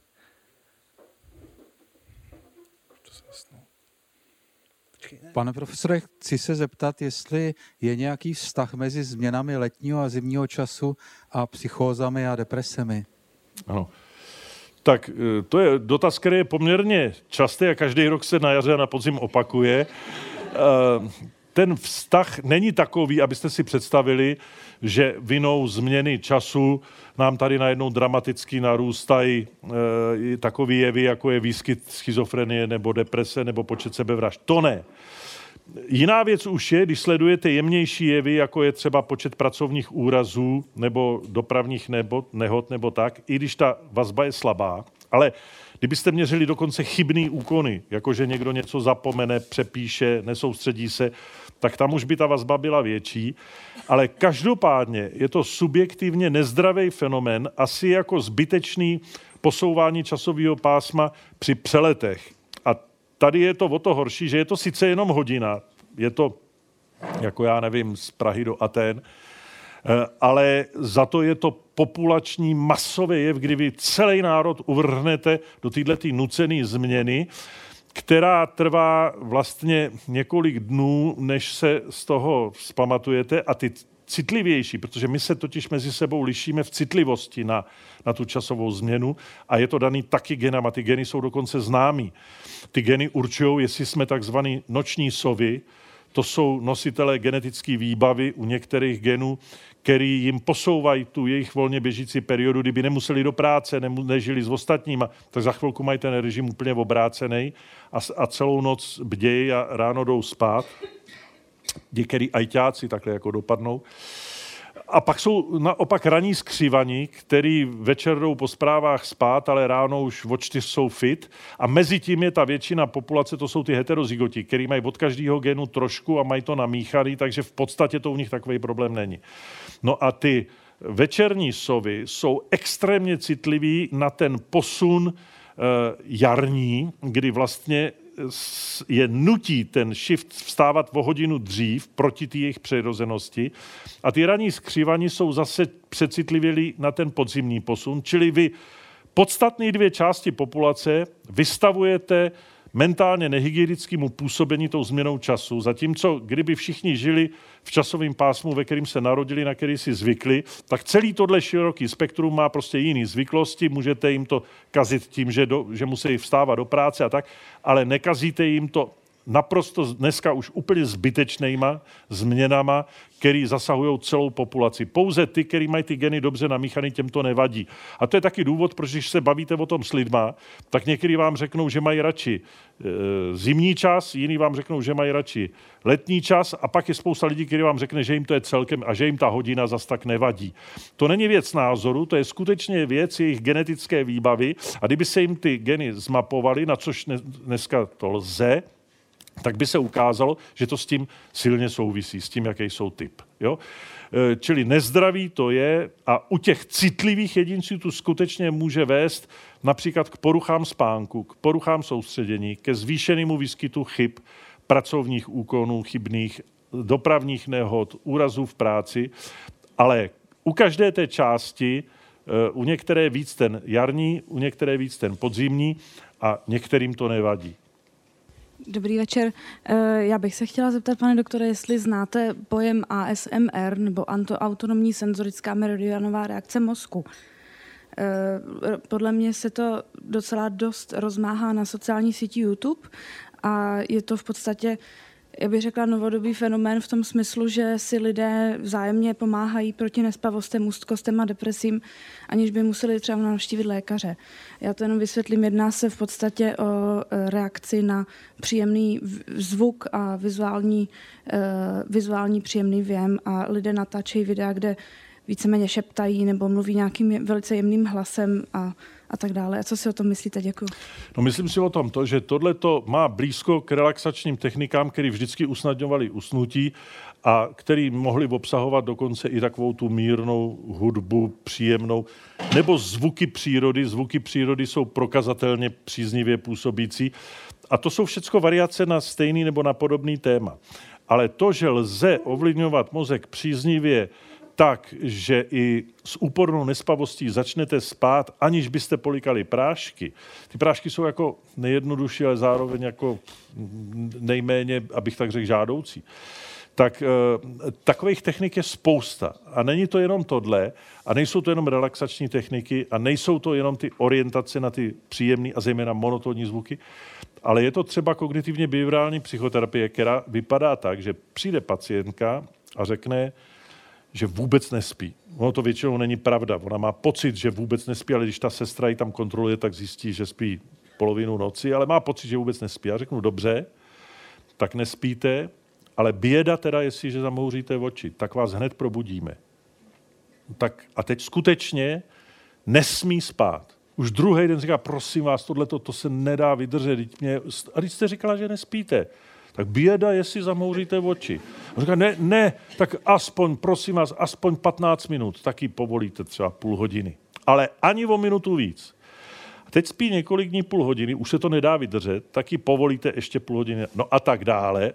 Odpíraného, krajice, eh, odpíraného chleba největší krajíc. A do měsíce spí 8 hodin jako dudek bez prášku. Ale musí se to dodržovat. A to je tak, proč to není rozšířený, přestože to je téměř zázračný. To bylo tak zázračné, že když naše kolegyně, která s tím přišla před 20 lety, to publikovala v mezinárodním časopise, tak z té redakce napsali, že podvody neuveřejňují, protože nevěřili, že je možný, že ona zrovna těch 20 lidí, který měla, tak všech 100% začalo spát, protože na to dohlídla asi to není 100%, ale je to vysoce účinný.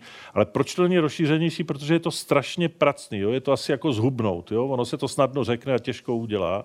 Tak zrovna tak je to s tím, když vy byste si teoreticky mohla, tak jako si připravujete stimuly a vyměňujete si po sociálních sítích zkušenosti, tak byste zrovna tak mohla na sebe sama upléct tento byč a zařídit si režim, že sama sobě odpíráte spánek a vyvzdorovat si na tom ten přirozený váš zdravý spánek, jenže on to nikdo nedokáže, protože většinou k tomu musí být ten dozor taknuta. Je to jako s meditací. Taky můžu sám meditovat, ale když už nás je víc, tak se hůř švindluje, hůř se vynechává. Dneska si to je špatný počasí. Je to jako s běháním se vším. Nebo s učením jazyků. Jo? Si říká, tak se budu každý den učit hodinu anglicky a do měsíce už ani nevíte, kde je ta učebnice. Tak eh, další otázka. Dobrý večer. Já jsem se chtěla zeptat, jaký je poměr mezi ambulantně léčenými pacienty a mezi hospitalizovanými, jestli se to dá takhle říct. Děkuji.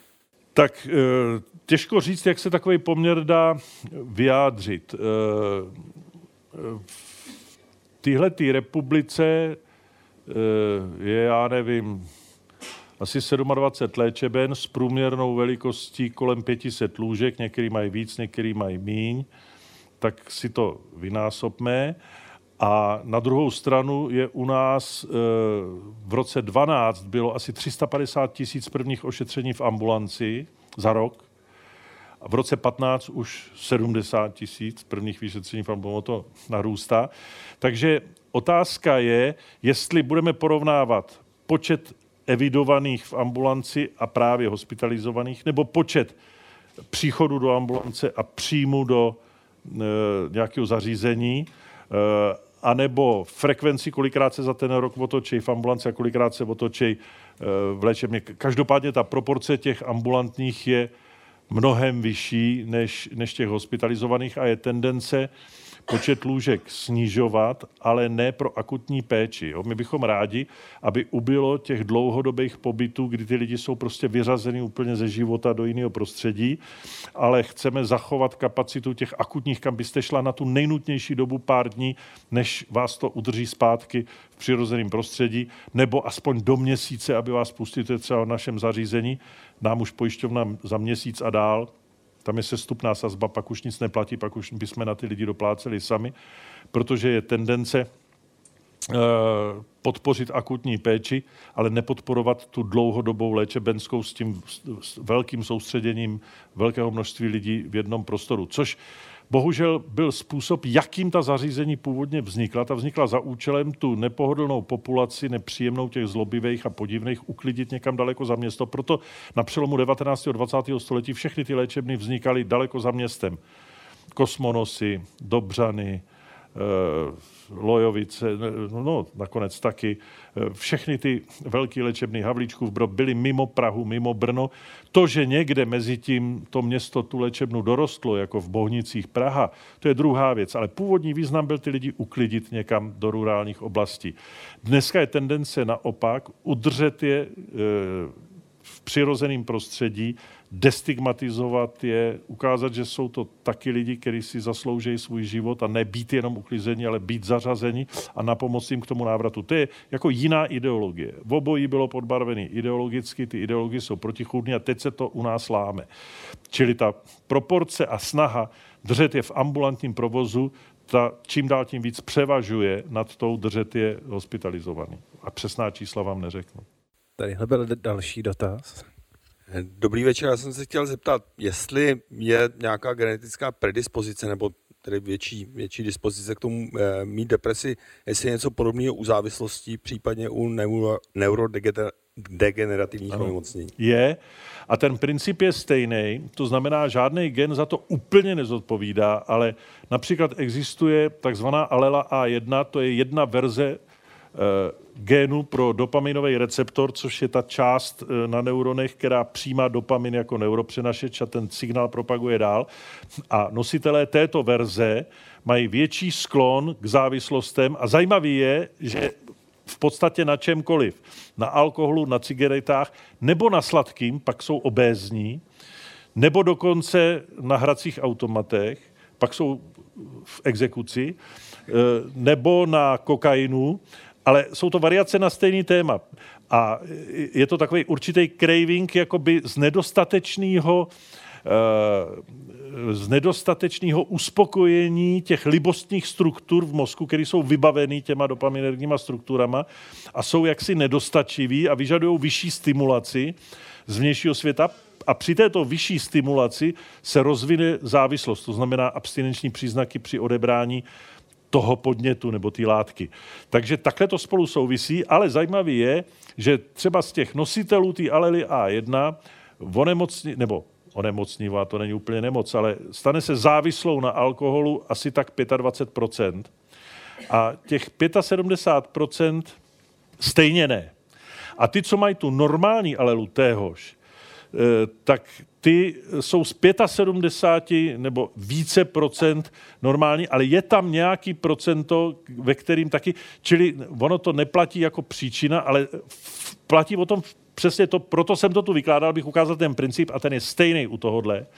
A je stejný i u těch neurodegenerativních Eh, chorob, že u toho Alzheimera se obvinoval hliník, eh, všelijaký ksenobiotický eh, látky v prostředí a tak dále, ale taky tam je prostě určitá genetická výbava, která se týká některých lipidů, lipopolysacharidů a podobně, která zvyšuje riziko, že se to u vás vyskytne. Ale ne natolik, abyste mohl říct, že kdo to má, taký bude mít. Tak, tamhle zadu byl dotaz. Dobrý večer, pane profesore. Eh, já jsem se chtěl zeptat, eh, jaký je váš názor na vazbu mezi sociálními sítěmi, myslím tím Facebook, a třeba jejich eh, komunikačníma nástrojema, jako je Messenger a podobně. A mm, populací, myslím tím, myslím tím sklony k depresím, nebo naopak, eh, jestli je to prospěšné, nebo naopak není. Já jenom doušku z posledních týdnů, mně se stala taková věc, že přestala mi na mobilu fungovat, možná některým z vás taky, eh, právě ten Messenger Facebookový a nesmírně se mi ulevilo. Tak jenom, jaký je váš na to názor? Tak nejdřív názor a potom určitou symboliku. Ten e, názor já se snažím si utvářet na základě dat a když, a protože tohle je častá otázka, tak když jdete po studiích, které uh, mapují dopad vůbec na duševní zdraví informačních technologií a, a Google a internetu a Facebooku a tak, tak se dočkáte protichudných výsledků v tom, že na jednu stranu tam se dají zmapovat opravdu škodlivý prvky, jako jsou ty závislosti, oni už ty pracky z těch klávesnic vůbec nesundají a životní styl a všecko. Ale na druhou stranu to zase umožňuje, to přináší spoustu pozitivního. Ty lidi jsou v mnoha ohledech mnohem informovanější, například o svých chorobách, o tom, jak jim předchází. Oni kolikrát přijdou do ordinace, jsou vzdělaní jak ten doktor v té jejich discipl- v tom, protože mají ty informace rychle. Horší je, že s nima neumí správně zacházet, že neumí dát do kontextu, že mají u nich různou váhu, že věří stejně tak blbostem jako seriózním datům. A v tom je ten pes zakopaný. Ale prostě ta pozitiva a negativa se, já to uvedu na příkladu agrese. Že? Říkalo se, že jak ty děti furt vraždějí ty panáky v těch hrách, takže tam roste agresivita. No jo, ale pak se objeví práce, která ukazuje, to je sice fajn, ale ona se tam ta agresivita kanalizuje. Čili oni místo, aby trhali eh, mouchám nožičky a eh, mučili sousedovi skočku, tak vraždějí panáky někde v nějaký hře a teď otázka zní, co je lepší. A ty první vám řeknou, no jo, ale tam se ta uh, agrese posiluje, uh, nacvičuje, uh, facilituje, zatímco v té skutečnosti je to všechno těžší, ono utrhnout někomu hlavu, to vyžaduje překonat mnohem větší zábrany, než zmačknout enter. To je, to je pravda, ale pořád ty výsledky nejsou uh, rozhodující, například i v oblasti sexuálních deviací, jako jsou sadisti a tak, tak se neví, jestli ten internet a na něm dostupný jejich podnětový scénky, třeba pornografický, napáchají víc škody jako spouštěče, anebo užitku jako kanalizace e, agrese sexuální, kterou by oni jinak hledali jinde. A čím je ta e, virtuální realita dokonalejší, tím víc uspokojuje tyhle ty jejich potřeby. Eh, otázka taky, jestli násilí, každý říká, jak násilí ve světě narůstá. Ona to obávám se, není tak úplně pravda. Jo? Eh, nejvíc násilí kulminovalo v polovině století, který internet ještě vůbec neznalo. Desítky milionů mrtvých za druhý světový války začalo za první světový války. Žádný internet, žádný e-maily, žádný Facebook a vraždili se po milionech. Teď to celkem zatím drží, ale otázka je, jestli to, nejsou jenom, jestli to není jenom pauza. A čili Tohle to je nerozhodnutelný, ale přivedste mě na takovou metaforu, kterou nedávno jsem dostal od jednoho Kanaděna jako vtip. Chlap říká ráno, vypli nám prout, takže jsem se nemohl zalogovat, nemohl jsem pustit počítač, nemohl jsem pustit uh, ani si hudbu, protože to je taky na prout, tak jsem šel pro mobil, koukám, vybitá baterie, ani jsem jí nemohl, že jo, nabíječka taky na prout, tak jsem chtěl jít na golf, venku lilo jako z konve, tak jsem se vrátil, že si uvařím kafe. Najednou vidím, že ona ta kafevárka vlastně je taky na prout, tak jsem si v té kuchyni set a hodinu jsem si povídal se svou ženou. A představ si, že jsem zjistil, že to je docela příjemná osoba. Prostor pro další otázky. Jo, tady, tady k vám. Dobrý večer, pane doktore. Já jsem se chtěla, pane profesore, promiňte, já jsem se chtěla zeptat, jestli eh, existuje nějaká věková hranice, eh, kdy se dá diagnostikovat deprese a eh, jestli přibývá nebo nepřibývá dětských pacientů s psychiatrickou léčbou. Ano, Pro... to jsou dvě otázky. U té deprese vymyslíte asi spodní hranici, od které už lze depresi, protože eh, jinak depresi můžete onemocnět až do konce života, i když má různě, jako jsou to jiný typy. Nejčastěji vzniká, řekněme, čistá deprese, taková ta unipolární, která se nestřídá s maniem a není to maniodepresivita, není to bipolární porucha, těch depresí je spousta, tak taková ta deprese, kterou máte asi na mysli, nejčastěji vzniká mezi 30. a 40. rokem věku. Ale často vzniká i po pubertě nebo kolem puberty. Pak může vznikat v souvislu s generačníma přechodama, jako je menopauza a e, andropauza, a ve vyšším věku v souvislosti s opuštěností, jo, na 65 už každý druhý v Londýně je buď vdovec nebo vdova, nebo prostě žije sám a opuštěnost je rizikový faktor, a nebo pod vlivem nějaký nepřízně osudu. Čili prakticky vám může vzniknout celý život. Ale důležitá hranice, ta spodní je, Kolem té puberty, kdy se láme totiž to, že klinický obraz deprese u dětí je jiný než u dospělých. To, co jsem vám tady ukazoval, to platí pro dospělí.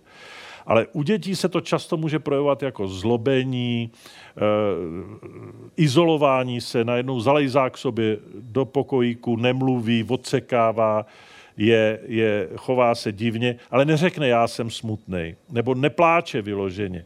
Začne se prostě divně chovat a ta divnost nemusí být počínající psychoza, může to být deprese, která je vyjadřovaná jinak. Pak jsou v tom ještě transkulturální rozdíly. Naši romští spoluobčané například depresi projevují spíš řečí orgánů. Nepřijde cikánka, aby mi řekla, pane doktore, já jsem depresivní. Ona přijde a říká, tady mě bolí, tam mě bolí a srdce mě bolí. Hovoří těma orgánama. A to je řeč, který, když rozumíte, tak zjistíte, že to je jenom jazyk, kterým popisuje to, čím někdo jiný popisuje depresi a musíte to vědět. Takže jsou v tom rozdíly. Eh, kulturní, jsou v tom rozdíly generační, u dětí to vypadá jinak než u dospělých, a pak jsou rozdíly podle toho nástupu, s čím to nejvíc souvisí. Například u žen po porodu to souvisí s tím, čemu se dřív říkalo laktačka, to se může projevovat jako deprese. Pokus o sebevraždu dokonce, i když to má i jiný obrazy. Ve stáří s tou opuštěností, bezmocností a s takovou tou, eh, s tím eh, seznáním, že už vlastně v životě mě, když to podtrhnu a sečtu, nic nečeká, takže vlastně co tak jiného, než si hodit mašly. To tak jako někdy je u těch starých lidí. A začne se to projevovat tím, že se zanedbávají, přestanou polikat prášky, nejdou k doktorovi, odsekávají, nestravují se pořádně, začnou chátrat, jako kdyby chtěli umřít. A e, takže hranice, abych vám řekl, deprese jenom do 60, no tak neexistuje. Ale když se na klasickou tuhle tu diagnozu ptáte, tak nejčastěji začíná mezi 30. a 40. Pokud je to ta bipolární, co se střídají mánie s depresema, tak ta mezi 20. a 30. No a pak jste se ptala, jestli narůstá no, poruch med, u dětí. Medikované děti. Na, narůstá poruch u dětí, ano, narůstá poruch u dětí a bohužel je to Eh, teď spojený s tím, že zároveň je velký nedostatek dětských psychiatrů, nemluvě o tom dobrých dětských psychiatrů, takže čekací doby jsou prostě šílený, někam se dostat je těžký a to je jedna z největších slabin tohohle systému. A narůstá u dětí poruch chování, narůstá ADHD, narůstá autismus a do určité míry narůstají i deprese, které jsou ale někdy misdiagnostikované jako poruchy chování. Tak ta, tam, tamhle vzadu je dotaz. Jsem se chtěl zeptat, chronický syndrom souvisí nějak s psychikou? Ano, souvisí. Chronický únavový syndrom je taková trošku diagnoza z rozpaků, která, když se na to podíváte, strašně záleží na tom totiž, ke komu se dostanete. Když se dostanete k nějakému psychosomatikovi, tak máte velkou naději, šanci, že vám dá diagnozu chronický únavový syndrom, zrovna tak, když se dostanete k imunologovi, který vám najde protilátky proti virus Epstein-Barré a e, pomíjí fakt, že ty protilátky má skoro každý, i když nemá únavový syndrom, ale dobře. A když se dostanete s tím též k psychiatrovi, tak dostanete diagnózu deprese. A e, je to tak, že je to spíš diagnoza z rozpaků, protože co to je? Jako, tak buď máte nějakou myasténii gravis, nebo máte leukémii, nebo máte e, anémii, která způsobuje nedostatečné okysličení orgánů a pak je jasný, že jste unavený, nebo máte depresi, a, ale jako já na diagnozu chronický únavový syndrom moc nevěřím, jsem k tomu skeptický, protože vždycky se nakonec ukáže, čím to je buď je to deprese, nebo je zatím nějaká třeba snížená funkce štítní žlázy. A to není únavový syndrom, to je prostě hypotyreoza, na to se dají dát léky a je to. Tak eh, ještě je prostor tak pro dvě až tři otázky, jestli... Já jsem se chtěla zeptat, eh, jak jste mluvil o tom vnímání krásy, tak a, a zároveň o tom, eh, jak vlastně my vnímáme okolní svět, tak jestli jestli by taky mohl okolní svět eh, ovlivnit nás, jak, jak, on, jak lidi, lidi prostě vnímají nás eh, podle naší nějaké fyzické atraktivity, eh, protože to určitě nesouvisí jenom třeba s pohlavním výběrem, jako s výběrem partnera, ale vybíráme si i přátelé, kolegy a takhle. Já jsem, mě to napadlo, protože jsem viděla téma bakalářské práce, který se zabývalo tím, že lidi, kteří jsou ve vězení, tak eh, je tam prostě víc jakoby méně fyzicky atraktivních lidí, prostě ošklivějších lidí, kteří prostě už byli od malička třeba vyřazování, už jenom, že třeba učitelka prostě eh, nějak upozaděvala, potom den dostali práci, prostě měli málo přátel, tak se pak spíš třeba uchylovali ke kriminální činnosti nebo něco takového, jestli prostě to může mít i souvislost nevím, jestli třeba jako je, je asi, to je... jestli je vhodný dělat studie, jestli prostě ošklivější lidi jsou náchylnější k psychickým poruchám nebo takhle. Jakýkoliv studie jsou vhodné, pokud nejsou neetický a tohle je vynikající dotaz, protože my, my máme v rámci toho jednoho výzkumného programu je spousta pracovních skupin, který jsem vám už nevyjmenoval, protože jsem vás nechtěl nudit, ale jedna z nich je neuroestetika, kterou ku podivu nevede ani psychiatr, ani doktor, ale docent Kessner, což je kunzhistorik, původně kurátor z Národní galerie a podobně. A ten se dal na zobrazovací metody mozku a věnuje se ne přímo tomu, co říkáte vy, ale věnuje se tomu vnímání krásy v obrazech a co tam vlastně lidi sledují, jak to souvisí s jejich rozpoložením a podobně. No a teď k tomu vašemu dotazu. Základní taková psychoterapeutická nebo psychologická poučka v eh, mezilidských vztazích je, že každý nebo většinou se od svého okolí dočká takového zacházení, jaké v něm svými postoji indukuje. To znamená, když já se budu na všechny usmívat a budu přátelský, tak většinou se na mě budou taky usmívat a budou přátelský až na pár studených čumáků. A naopak, tak mi taky budou takhle koukat. Čili to, co říkáte vy. A to, že já se dočkám toho chování, který svýma postojema indukuju, to souvisí, a teď řekněme bohužel nebo bohu dík, já nevím, evolučně bohu dík, ale v některých případech je to nespravedlivé s tím, jak vypadáme. Jo, proto se lidi snaží vypadat neupřímně líp, než jaký ve skutečnosti jsou, protože se chtějí od svého okolí dočkat lepšího zacházení, než jaký si zasloužejí. Tak proto ten make-up a tak, že jo. A e, já, má, já měl kolegu například, který měl pusu narostlou do úsměvu, jo. Furt se takhle jako usmíval. A lidi, kteří ho neznali, tak netušili, že on se vůbec neusmívá, že má jenom tak narostlou pusu. Čili on se na něj každý smál a on měl jako pocit, že je se všema strašný kámoš a netušil, že to je tím, že má takhle narostlou pusu. My jsme mu to jednou říkali, Čeči, uvědomil jsi, že... A on, to jsem nevěděl, a teď se zase usmí. A naopak, ti, eh, kteří působí nesympaticky, a nemusí to být jenom ošklivost, může to být například nepříjemnost, jo?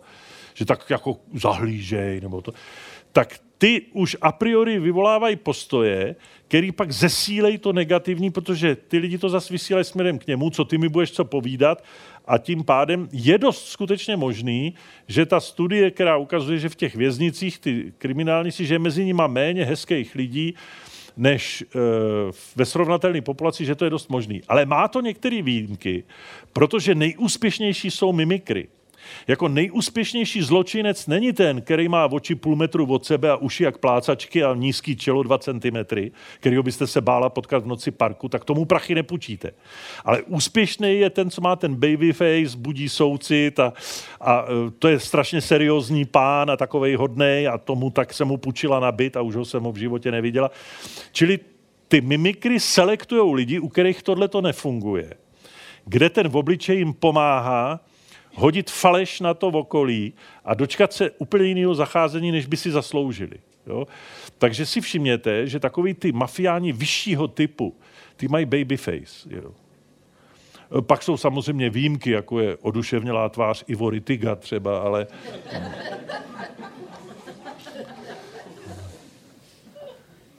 Tak jo, máme prostor pro poslední otázky. No tak dobře, poslední dvě otázky, protože jste byli skoro najednou. Mě jste, mě jste tohle, tohleto odpovědí navodil na jednu myšlenku. Měla jsem kamaráda, který neviděl. A my, když jsme prostě se dostali do takové jedné situace, kdy jsme, kde na nás okolí prostě koukalo dost divně, tak já, protože jsem viděla, tak jsem právě se nechala obalamutit výrazem tváře, ale on, protože neviděl a jenom slyšel, tak ty lidi vnímal úplně jinak a vlastně víc ve skutečnosti.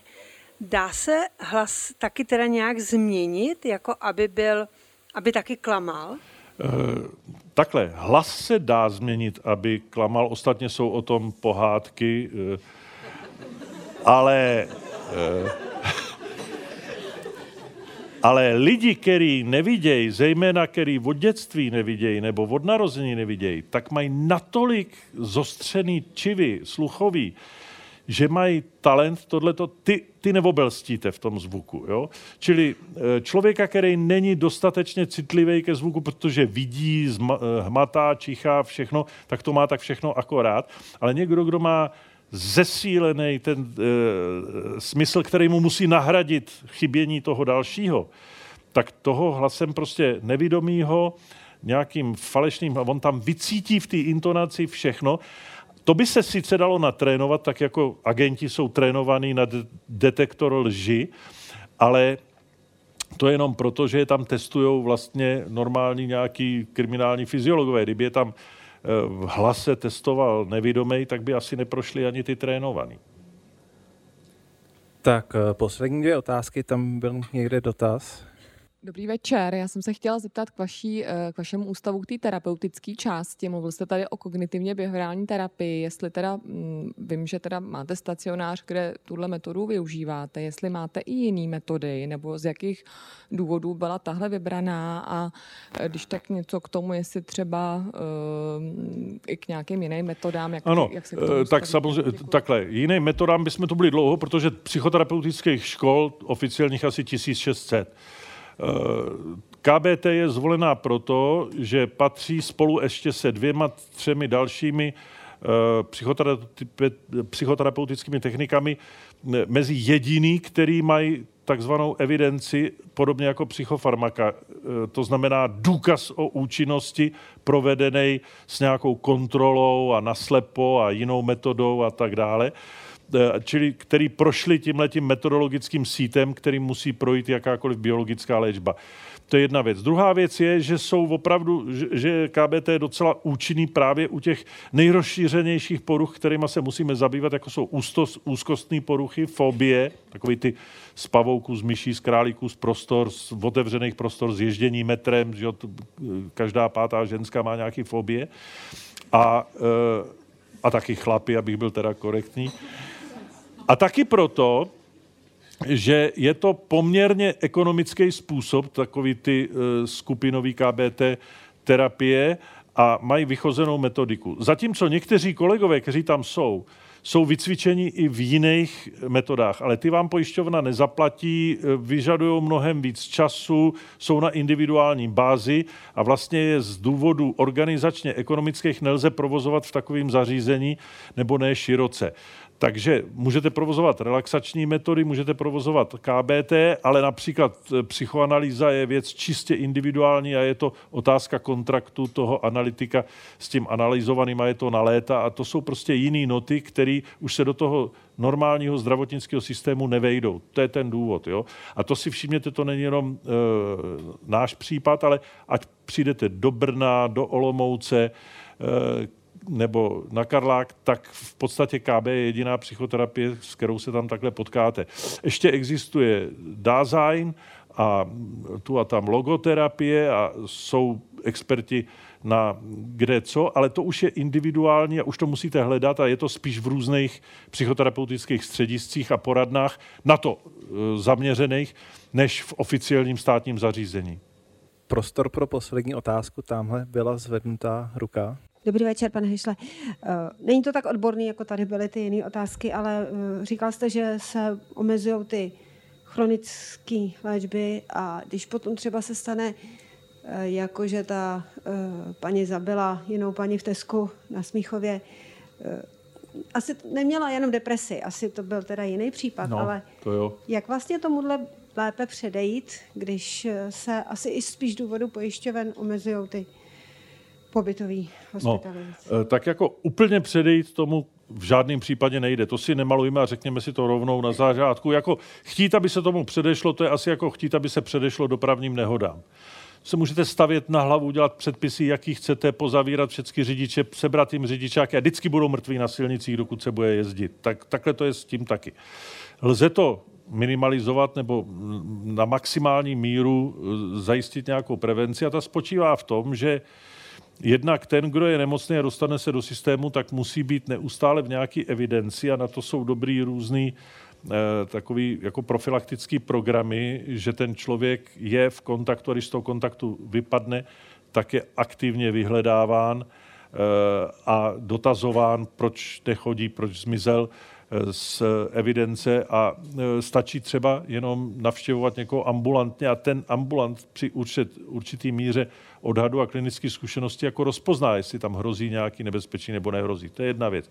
Druhá věc je, že jakmile dojde k agresivnímu, jakýmukoliv násilnému činu, a to došlo předtím u tyhle ty pacientky, tak se má e, opravdu s ním jednat jako s kriminálníkem, s tím, že když se za pochodu během toho vyšetřování ukáže, že to je z důvodu duševní nemoci, tak se přehodí výhybka směrem do psychiatrie a pak tady existuje nějaký forenzní pavilon, který tyhle ty lidi uh, hospitalizuje a tam jsou pak výjimky, ty jsou tam potom dlouho, můžou mít ochranou léčbu, kterou mají nařízenou na léta můžou mít eh, eh, i v rámci hospitalizace ochranou léčbu. Čili eh, tam se potom nastaví program, který už vychází z toho, že tam nějaký skutečný reálný nebezpečí je. Kdyby se vycházelo jenom preventivně z takového dojmu, že by jednou někdo mohl něco udělat, tak jak tu sedíme, tak musíme všichni za katr. Co my víme? Třeba někoho přejedu. Vlastně byste mě měli teď preventivně zabránit sednout do auta, což mi tam někdo skočí. Jo. Ono je to opravdu těžký.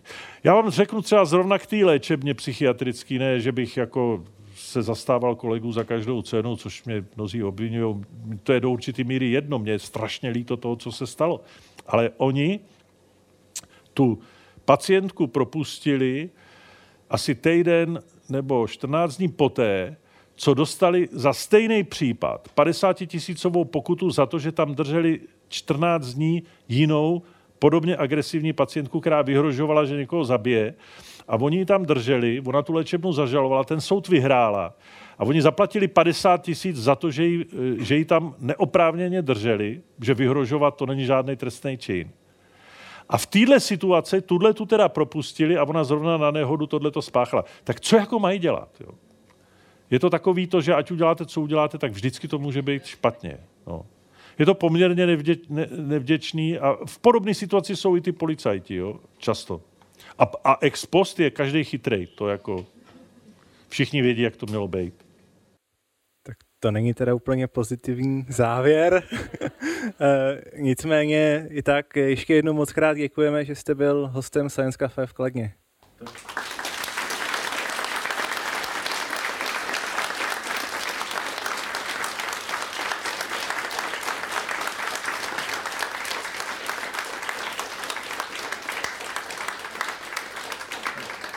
Díky moc a příště něco, něco veselějšího. Že jo? tak, aby ta tečka nebyla tak smutná, tak tatínek dostane od, mam, eh, od manželky za úkol hlídat tříletýho synka. Tak ho veme do hospody, kde si vyřizuje nějaký maily, kluk zlobí, ho to irituje, tak mu dá tři drobáky na hraní a kluk si s nima hraje a najednou on slyší, a, a, kluk se dáví, tak říká, co je teď, vidí drobáky zmizely, tak ho buší dozad, on vyhrkne jeden ten uh, drobák, zase druhý a třetí ne a už začne zelenat, modrat, otec, pro boha, není tady ně... A u baru sedí taková paní, klidně složí noviny, típne cigaretu, pomalým krokem jde k němu, říká, pane, přejete si pomoct s tím chlapcem? No, no, jistě, jistě, a kluk fialovej. Ona klukovi stáhne kalhoty a brutálně mu zmačkne varla, tam vyhrkne ten peníz a zachrání. A otec, když vidí, že se vlastně nic nestalo, že kluk je v pořádku, tak říká, prosím vás, to by mě ve snu nenapadlo. Tohle, to vidíte, to jsem nikdy v životě neslyšel. Vy jste lékařka? A on říká, ne, já jsem rozvodová právnička.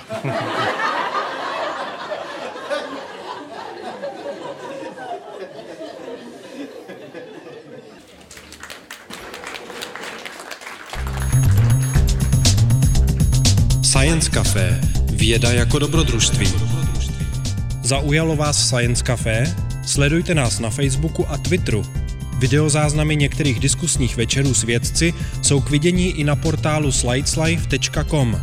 Budeme rádi, pokud se někdy na Science Café přijdete podívat naživo.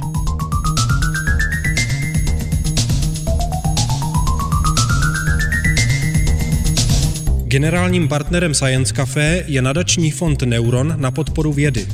Hlavním partnerem je společnost Etnetera. Dalšími partnery jsou nakladatelství Akademia, Lucky Lab, portál Slides Life a časopis Vesmír.